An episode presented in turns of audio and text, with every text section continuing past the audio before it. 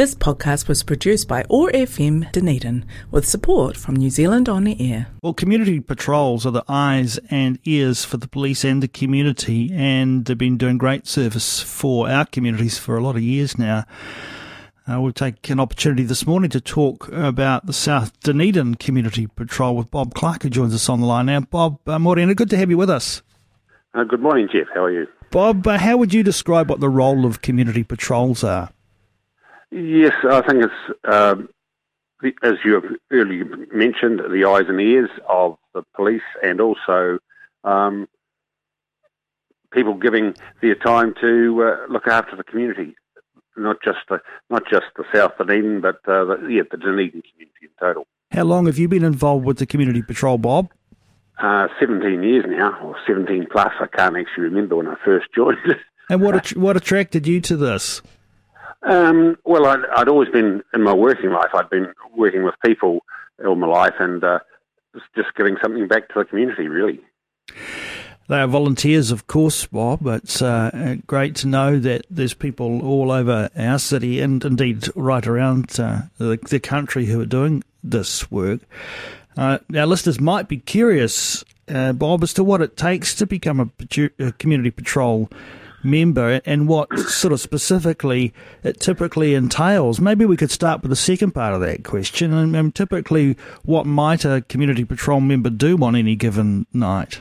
Oh, any any given night, yeah, we usually start um, in, in around about anything from eight thirty onwards. Uh, work through until you know if it's midnight, one o'clock in the morning, just depending on what's happening or what's what situations happened in the city. Uh, what help we were needing to give to the police. So, yeah, it can start, as I said, at 8.30, 9 o'clock. And uh, we, we visit, we, we go around all the schools, etc., to make sure that there's no, no vandalism or that sort of thing. We keep an eye out for that. Um, and just keeping, generally keeping an eye on, on the people that are out and about. And you're typically uh, cruising in a vehicle with another partner? Yes, we have. We always have two up. So uh, we have a modern, new modern vehicle which we we purchased a couple of years back, and uh, yeah, we just cover cover everywhere in Dunedin, Jeff. Like there was when I first started, I didn't realise that how many schools we had hidden hidden around the city. and you know they they can be places where where where you know people gather, and uh, and that's not always a, a, bad thing. But I guess you keep an eye on, on any kind of gatherings around uh, the place just to make sure that that everything's going, uh, you know, in a in a lawful way. Correct. Yeah, and and really as as we're there to observe, we don't we we don't get out of the vehicle, so you're not endangered at all. Um, like sort of, unless the, the police want us to, for example, we should come across an accident and they want us to be there st- static, um, guard there for the, for them. Uh, we could be parked up on on a roadway with it because the vehicle has all the, the safety lights and everything on it as well, so it's it's quite visible, very visible, and so you know we could be standing um, or blocking a street, like for example. Um, when we had the floods in South Dunedin, for example, we were helping helping the civil defence as well as local police to make sure that everyone was safe and getting out, get, checking in their homes, etc. So, you know, it's that's that type of work. So, it, but the majority of it um, is fortunately um, just cruising, yeah, cruising the city. I guess over the 17 years, Bob, you will have had a few more active and interesting nights than others? Oh yes, yes. like when I first started, I just didn't realise the, the things that happen on after dark in the city. So it was, uh, yeah, we've come across some really interesting ones over the years. Yeah. Of course, you've got to uh, make sure that whoever steps up as a volunteer here um, is, is, kept safe. You've mentioned that, uh, but also uh, trained appropriately. What tell us about the relationship with local police? Well, the, local police, uh, we we actually we go into the police station every virtually every night to make sure that they they give us any tasking that, that may be needed. Like so keep, they may want us to, to keep a lookout for certain people or certain vehicles or the likes around the city uh, that they're looking for as well. And we go in, into the police station the cha- what they call the changeover at, at night time, and uh, sit there and, and, listen to what they have got to what's happening within the within the city. Um, so yeah, so we kept up pretty very close liaison with the with the police.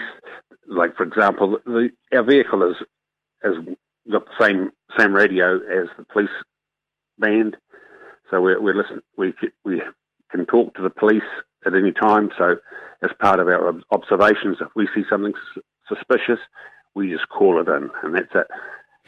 Your uh, shift typically finishes about one o'clock in the morning. That right, Bob? Yes, no, normally yeah, eight to one, uh, eight to midnight.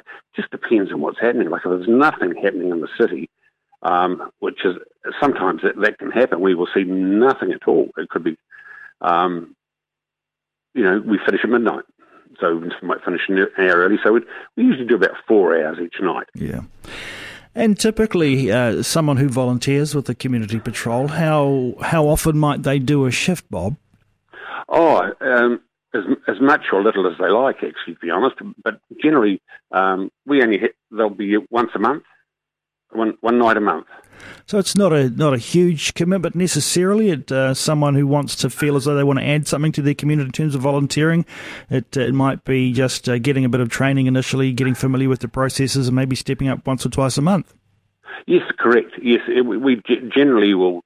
Um, they they come out with the patrollers that are already trained up, so they'll do they'll do three nights like that. For example, for starter, we have an online uh, I suppose, a test, uh, just to give the, everybody the understanding what the laws are, etc., etc.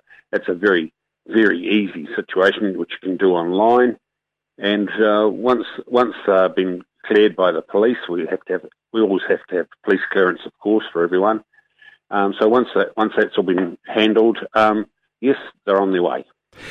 With the South Dunedin Community Patrol, you've got about 15 volunteers at the moment. You could do with a few more at the moment. Yeah, we'd, we'd like to see another five or five or ten. Uh, yeah, ten, I'd say that's my that's my goal is to get another ten, so that uh, it gives the people because some people can't be available every month, um, so that uh, we'll just make sure that uh, we've got enough to cover every night we're on. Bob, you're in a good position to talk about the benefits of volunteering, what you get out of it. Tell us about that. Well, personally, I get the personal satisfaction that yeah, um, working within the community still.